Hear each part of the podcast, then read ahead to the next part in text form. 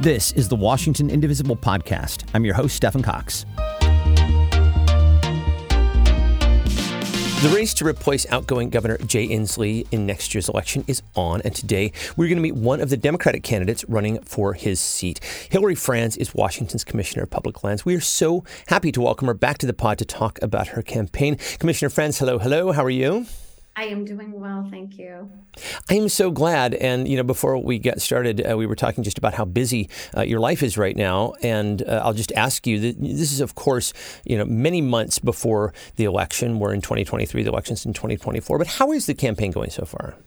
It's going, I mean, it's going well. Obviously, we are very 13 plus months away and just launched it a few months ago. And, you know, I'm all over the state. I, as many people would say, well, you were always all over the state because you're out managing, uh, you know, six million acres of aquatic lands, farmlands, forest lands, commercial, industrial, and even residential lands. And then on top of it, fighting fires. So uh, it is a busy time for us because of fire season, but it's a busy time also with the campaign. But I love it. You know, the people of Washington in every corner are an unbelievable inspiration. They are all about taking care of our natural lands, our waters, and also our communities. Um, so having these conversations on the work that I've done, but also on the work that I'd like to continue to do um, is sort of is very inspiring. It makes the work I do even more exciting and exhilarating. Well, I love all that. And, you know, just to kind of give people a little bit of a background, you know, as I mentioned, you've been on the show before, but for those who may not be familiar, tell us a little bit about your path, your background, how it led to you being our, our public lands commissioner.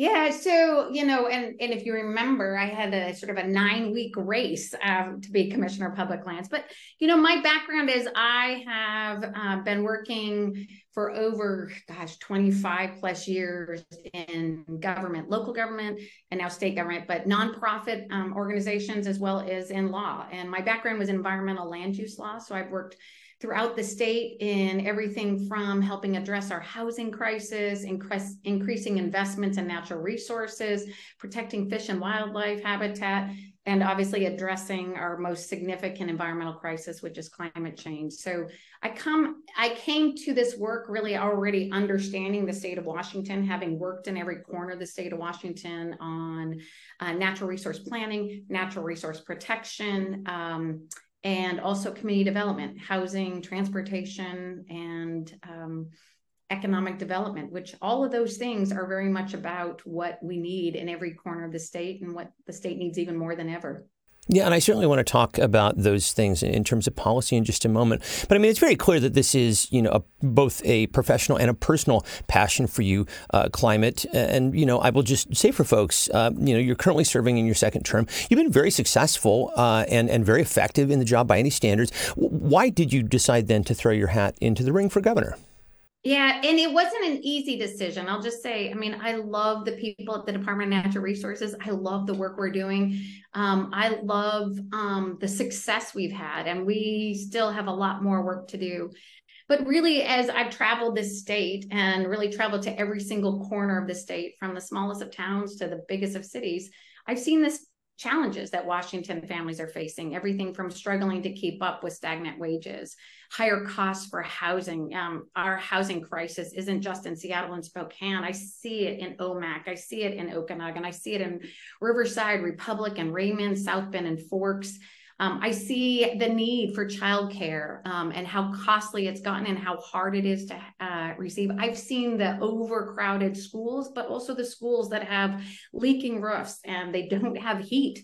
Um, and it's been going on for too long. And I also see in those communities an economy that's leaving them behind.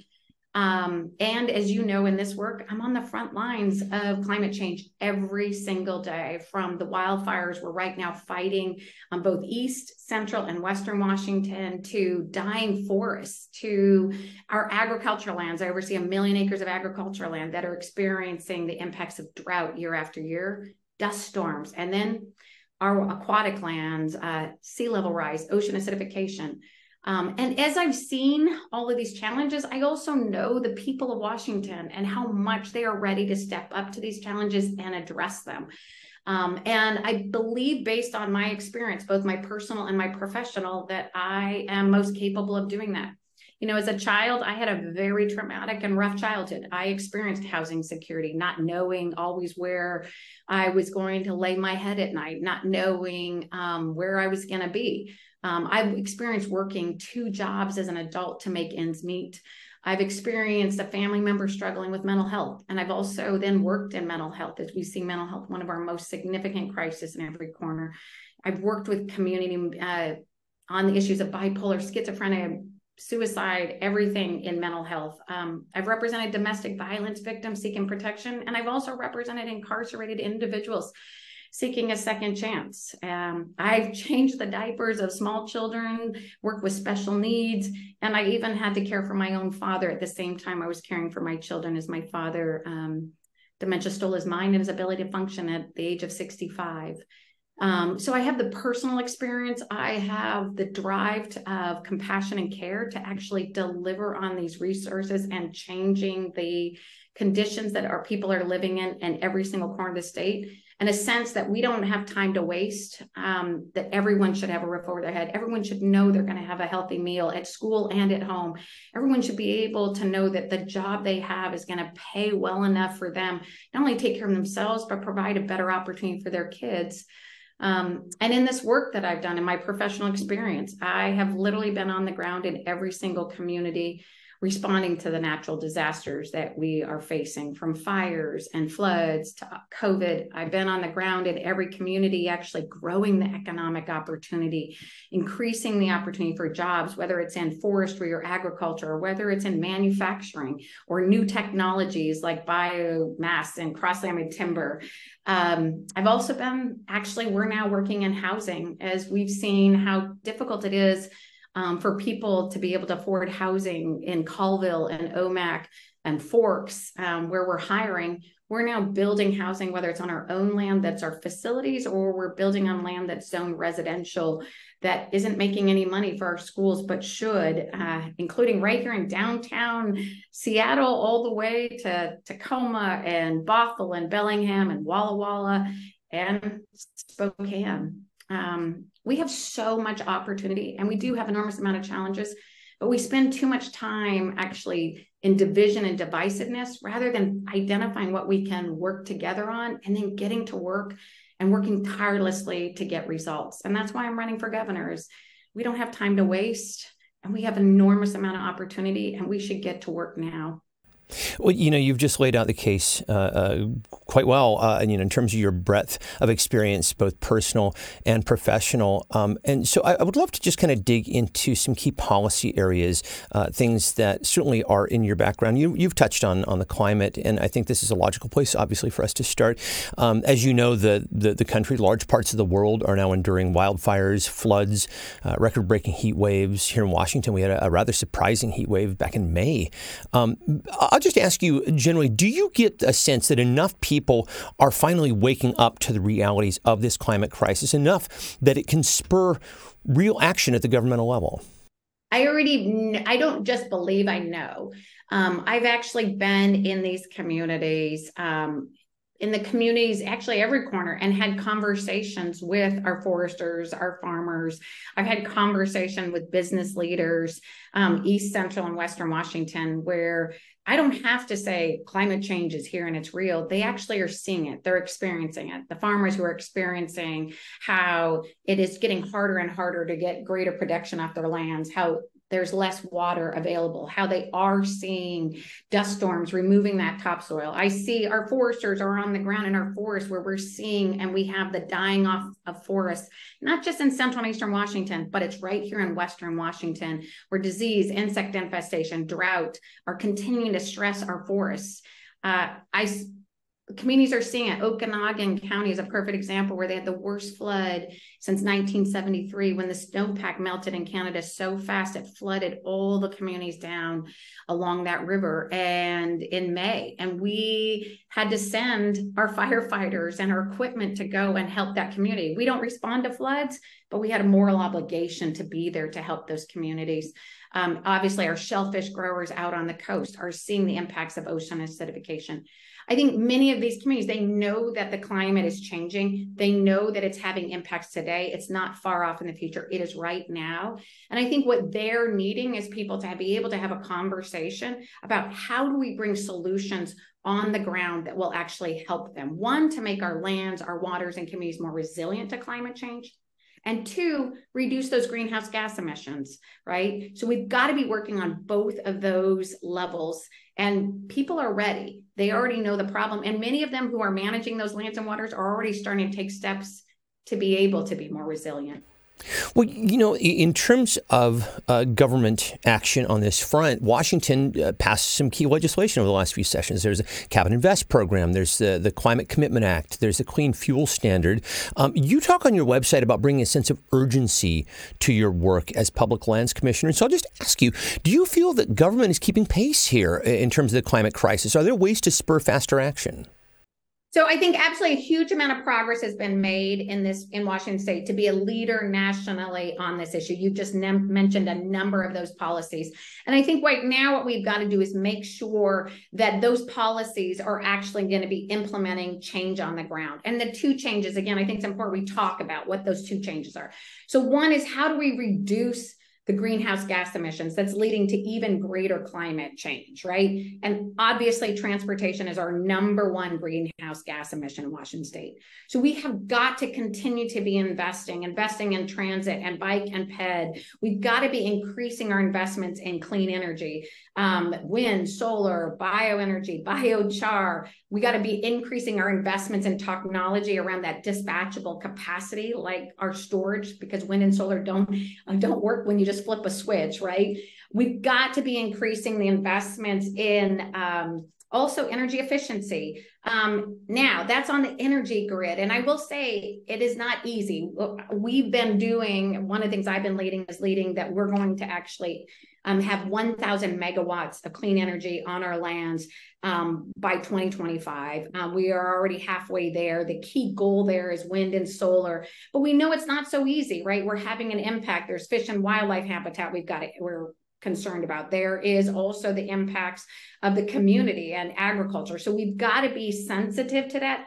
And at the same time, we got to be expedient. And that's not always easy. Um, in addition to that, we've got to be looking at the second largest greenhouse gas emissions, which is wildfire, right? So the work that we've been doing of keeping 90% of our fires below 10 acres is truly and changing the way we're fighting those fires, but also increasing those investments work to secure the you know the largest investment ever in Washington State's history, um, a unanimous bill, uh, 500 million over the three um, the next four bienniums uh, we also have to be increasing our forest area. As you know, we're the evergreen state, right? We are losing our identity, whether we're losing our identity to wildfire, dying forest, or the conversion of forest. But our forests are our most essential carbon seed storers, right? So we've got to increase the acreage of forest land. Um, we literally, for the last, uh, in 2019, um, Washington State, the evergreen state, is now less than 50% forested. We've lost 400,000 acres of it to conversion, and we're seeing increasing population, the increasing need for housing. We've got to not have our forest lands the place that we put those, uh, our homes and our developments. Um, we have also got to be the investments that we're making that are coming from the Climate Commitment Act have to be investing in increasing the acreage of forest land, increasing reforestation, um, increasing our urban forestry. Uh, we set a goal. I just launched it this year um, to be the first state in the nation to be to have true tree equity in every neighborhood. As we see these heat islands, right? We see huge amount of increase in heat, and we're seeing people. It's impacting their health. There throughout our state, there are places where there's literally a 13 degree temperature difference between a wealthy white neighborhood and a low income community of color neighborhood. We've said we've got to put a stake in that ground and we've got to make sure every single neighborhood in Washington state has a score of 100 for tree equity. That means they're going to be able to find shade. They're going to have nature to help cool them. It means we have to plant 13 million trees, literally, um, over the next 20 plus years. Um, we also have to be focusing on our submerged forests. Those are our kelp and eelgrass beds. They are the unbelievable stores of carbon. That's um how do we reduce climate change, right? The effects of climate change we also need to accelerate the work in making our communities, our lands, and our waters more resilient to climate, right? It's already here. That means that we've got to be making sure we're reducing these wildfires, restoring the health of our forests. They naturally can fight fires on their own. Um, we just got to make them healthy enough to do it. We've got to be addressing the issue of drought. This is an area we have not made much investments. Um, our agency, we pushed for more investment in this area because of the million acres of agricultural land we manage and all the farmers that rely um, on our on these waters, as well as our fish and wildlife habitat. We're moving for more regenerative agriculture, so we won't need as much water, and also putting investments in like biochar that can help those soils be more healthy. Um, in addition, I could keep on going, but I think. you know, this is like this is what I get passionate about. Absolutely, yeah. So it's those two planks. The too often we're working on just reducing greenhouse gas emissions, all the while we are struggling in making our lands, waters, and communities more resilient. And the beauty of it is when when we're doing work to reduce the greenhouse gas emissions, it actually creates more resiliency in the community. But we have to make sure we're coming at it from both ways. And I, I think the other thing I just want to add is too often we think the environment and the economy are at odds with each other, that they don't actually work together. Yeah. That's a false narrative and it's a false idea. And when we do that actually failing the environment and we're failing the economy. The way I look at this, and I think the way communities are looking at this that are on the front lines of climate, they want to know that the resources and investments are going to come to them to make their lands and waters and their community more resilient, that they're not going to be left out as they're facing all of these issues. And they want to be part of the solution so that they can actually help their community get stronger economically as well as environmentally.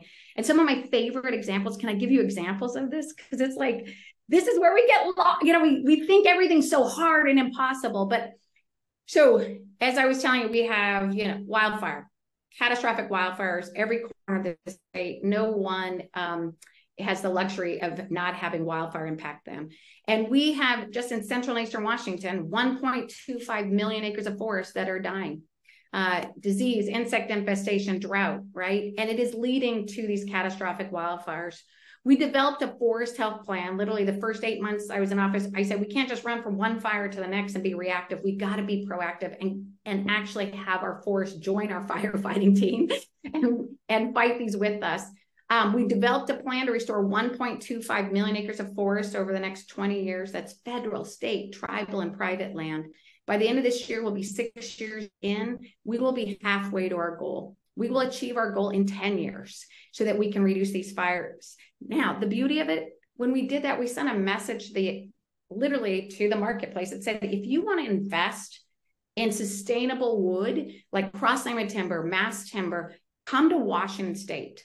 And within a year and a half of that plan, two of the largest cross-laminated timber mass timber facilities have opened up in Colville and Spokane, creating hundreds of jobs. Now more are coming line, online in the central part of our state.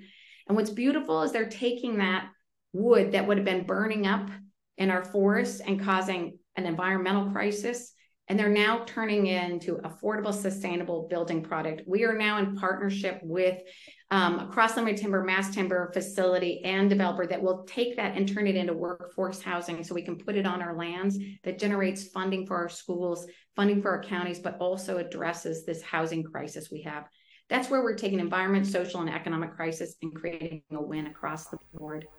Well, let's do transition into housing because you said that this would be your top issue as governor. Um, Democrats, uh, again, had some key wins on housing in this last legislative session. Uh, I think the hallmark might have been the so called missing middle housing bill, allows for more multi unit dwellings on single parcel lots.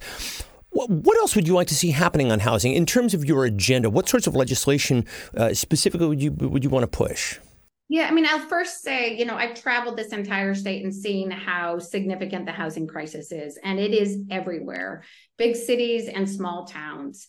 Um, and this is a crisis in my mind that is truly makes it very difficult for anyone to be able to do their job well, to be able to get a good education. When SCWM has, you know, 20% of their students are homeless how can they even think about you know learning when they don't even know where they're going to sleep at night um, as governor, I will make this my top issue because I think it is the foundation. One, it's a moral obligation.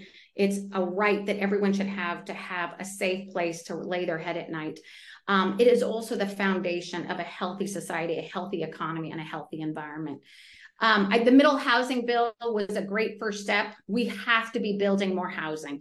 We've got to be building more housing everywhere. Um, I will first of all create an office of housing where their number one priority is to make sure everyone has a home uh, to live. It's set as a very big goal and then drive towards outcomes on the ground. Uh, in every single community. Uh, I will also develop a strategic plan that actually says we are going to make sure in the next 20 years, 90% of our people are within housing. Um, and take a step of making sure housing first, that once people are in housing, we can start to provide the critical services they need, whether it's mental health, whether it's substance abuse, whether it's job training or education, once we have them in homes, we can create a stability for them.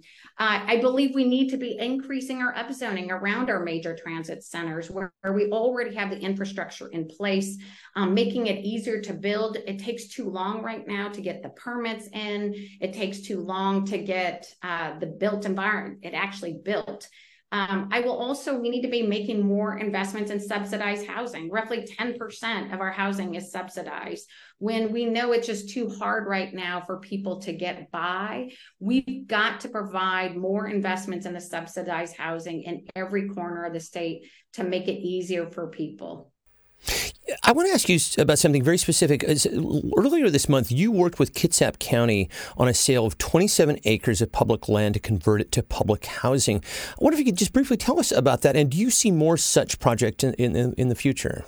Yeah, I mean, so I've been saying this for a long time that two, you know, we have, I oversee 3 million acres of uplands, and, you know, everyone is really focused on just our forest land or agricultural land, but we have thousands of acres that's commercial industrial land. And we have thousands of acres that is residential, including right downtown Seattle and second and Lenora. That property is a perfect example. This property makes $150,000 for your schools every year. 150, really? It's a surface parking lot.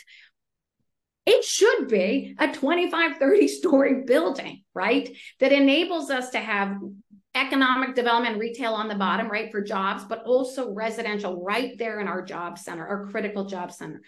Um, previous commissioners weren't looking at that as wow this is an opportunity where we could fund more funding for our schools which desperately need funding and providing critical housing that our community needs right in those sort of urban growth areas. So first I went and passed the law. I got a law passed that allows us to do 99 year leases. Before we could only do 50 year lease. And as you can imagine, 50 year lease, it's hard for somebody to want to come in and buy a house or, you know, develop land if they don't know they're going to have it 50 years from now because it's an enormous amount of infrastructure the second thing I did is I identified all of the land we have that is within our urban growth areas in all of Washington state because and is zoned residential. So the Kitsap County is a perfect example. It's zoned high density residential. It's near the Silverdale Mall where you have your transit, you've got your shops, you got your job centers, you got your community centers like the YMCA. That's exactly where we should be having housing. In that case, we have three options one, we can sell the land. We might have a nonprofit organization, a housing authority, um, wants to actually develop that land. They want to own it and they want to build on it. They may want to use it for rental housing, or they might want to use it for the home, being able to sell it at a, a rate that people can enter into the marketplace. So we will do transaction. The Kitsap County is an example of that where we sold that land. We're looking at another a number of other lands that we have the second one is we can lease that land. And we're looking, that's the development I was talking about where we partnered with a Cross-Laminated Timber, Mass Timber company coupled with a green building developer.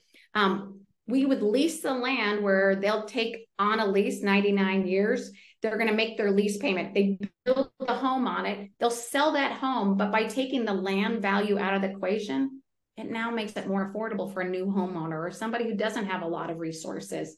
When they sell it, they'll still make some equity on it, but it'll still be affordable because the land. And what's so beautiful is when they make their lease payment, they're funding their kids' schools, they're funding their fire districts, they're funding their libraries, right? Um, so we're that's the second. The third is we actually have facilities uh, throughout the state where I've got, you know, our offices, I've got our air resources, I've got our mechanics, I got And we have a lot of land. And so we're looking at how do we also turn that land into workforce housing um, for our own employees that are struggling on, used to be on a government salary, you could buy a house, right? You could afford to rent a house. It's getting harder and harder. My father was a government servant, you know, his entire life. And you know, in those days you could afford on a government salary. It's getting harder now with the jacking up of prices, not only in these really dense urban centers like Seattle and Tacoma, Spokane, but far out like Omak and Colville, where it used to be a hundred thousand to buy a home, it's now five hundred thousand dollars, and that happened overnight with COVID. So those but, are the ways we're working at housing. We, we want to be part of the solution. And it's actually a benefit when we are. It's a benefit for the environment because now we're not converting forest land and agricultural land to housing. It's also a benefit for the economy because now we're creating more of that stability of the homes there. Um, for people to be able to afford to work there. And the third thing is it's a benefit for society because the funding goes directly back to our schools, our libraries, our fire districts, our government health, human services. Well, it's a great and, and really comprehensive approach that, that you've laid out. You, have also been very vocal on the fight for reproductive rights, uh, especially following the Dobbs ruling. Um, again, the legislature passed a number of key bills uh, in this session, including the SHIELD Act. This would prevent prosecution of those who come from other states uh, for abortions. What more do you think should and, and can be done to protect re- reproductive freedom here in Washington, especially now that this is a state issue? Yeah, I mean, first of all, let me just say I want to emphasize that I, as the only woman in this race, I'm the only candidate who actually personally understands this issue and understands how important. It part of that lived experience that we talked about earlier, that experience perspective truly matters. I'm the only one who's ever had my own healthcare and reproductive rights at stake. Um, and the only one who's personally depended on safe reproductive care. Um, as governor, passing the Keep Our Care Act will be one of my top priorities in my first session to prevent the unregulated hospital mergers that reduce access to reproductive services and gender affirming care for women in rural areas, and also makes it we have to make sure that we have healthcare available and affordable available and affordable. And when you have these large unregulated hospital mergers, it risks the loss of both of those. Um, and we also need to ensure the full enforcement of our shield laws. It's one thing to pass it, but I will make sure that we are truly enforcing those shield laws to prevent Washington law enforcement from complying with law enforcement in other states like Idaho. We're going to preserve Washington as a beacon of reproductive freedom, not just for women um, in Washington, but for women in neighboring states too, as we're seeing more and more women coming to Washington when their rights are being taken away in other states. We have got to be that place of home for them. Um, and it, you know, it'll constantly be the piece that we've got to be investing more. To be honest, we have to be investing more in healthcare in general, right? And affordable healthcare. Um, reproductive rights is one key piece, absolutely. But I have to say personally, you know, when the work that I did in mental health was in Alaska, and it was in a community healthcare facility that was in the community. And I was serving some of the most vulnerable mental health people struggling with mental health. Uh, and it was because that facility and the healthcare we provide was available it was accessible and it was affordable that people could go there. We were welcomed by the community. Um, that community knew how important it was to have that. We've got to do that in mental health. We've got to do that in substance abuse. We have to do it in healthcare in general. I, you know, during the 2016 election, um, I came down with an autoimmune disease. And it ha- is something that I have been grappling with uh, now since uh, 2016. And I, at the time, was on my own healthcare insurance um, and was paying around 250 a month. Um, we know that there are many, many more people who are paying far more than that every single month. At the same time, trying to afford their rent, try to afford their mortgage, try to afford the food and the cost of food with inflation. When I became the commissioner of public lands, I went to go buy my prescription at the pharmacy, and they rang it up, and it was a dollar seventy-three. And I said, "I think you entered it wrong." And they said, no, ma'am, you have great health insurance. Just because I'm Commissioner of Public Lands shouldn't mean that I get better, more affordable access to health care that I, we need to make sure that every person in Washington state has available, affordable health care Absolutely, yeah. Available and affordable health care uh, for all Washingtonians, and also you say available and affordable reproductive health care, passing the Keep Our Care Act, uh, ex- enforcement of existing laws, uh, investing more generally uh, in reproductive health care in the state. You know, uh, former Republican Congressman Dave Reichert is now officially in the race. Uh, he has a record in Congress for voting for anti choice legislation. I- I'm just wondering if it comes down to a two way race, how would you keep this issue front and center? I mean, first, he obviously, Congressman Reichert has taken extremist anti abortion positions, including voting to criminalize abortion. I don't believe that is reflective of the people of Washington state. Um, but moreover, I don't believe that is respectful of a woman's right to choose, a woman's right to her own healthcare choices.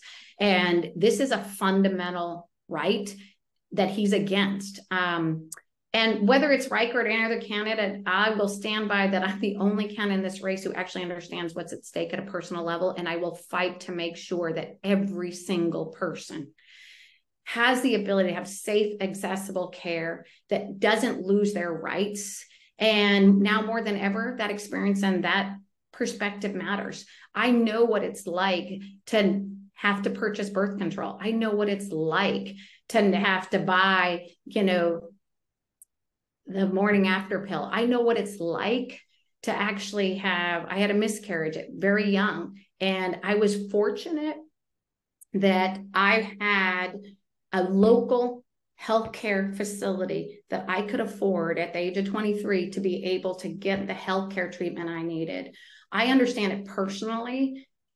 He has no idea of that experience. And I will make it front and center that we'll stand up for people's rights. We'll stand up for women's rights. And I will use my voice and my experience to do that. Well, thank you uh, for all of that. Um, before I let you go, I do want to ask you you know, uh, grassroots groups really do uh, demonstrably make the difference in campaigns. They can spur legislation. I'll just ask you so how do you see working with progressive groups like Indivisible, both as a candidate and then potentially as, as governor? Yeah, I mean, so I'm a big believer that I don't have all the answers, right? Um, what I believe true leadership looks like is you first listen. You go out to all those people who are affected by policies, by decisions, by investments, and you learn. You learn about their experience. You learn about what their struggle is. You learn what their ideas are, and then you lead from there. Um, that's what I've done in wildfire. I mean, I'll just give an example. When I came into this agency after the 2014 through 2016 fires, the agency Department of Natural Resources stood for do not respond, do not resuscitate. A million acres had burned, three firefighters lost their lives, an mm. entire town had burned down. You couldn't have a worse brand. And it wasn't because the people of our agency didn't care, right? I went out to every community that had been on the front lines of the fire and asked them what wasn't working. What could we do differently? And to be honest, I have no I had no experience in wildfire before people elected me for this position. My kids would tell you that I couldn't even put out a kitchen fire. But what I did is I cared. I cared about doing the best and making sure that I was saving lives and doing everything possible to save the lives of our firefighters and the lives of our communities. So I listened, I learned, and then I led on progressive, every single decision I've ever made is backed by progressive value. I have progressive values. It's how I work, right? But I need to learn from others who also had different experiences from me about how I can make sure I'm protecting their rights, whether it's healthcare rights, whether it's education, whether it's housing, whether it is climate change and the environment. And so I will go out and listen, I will learn, and then I will lead. Where can people go for more information about your campaign?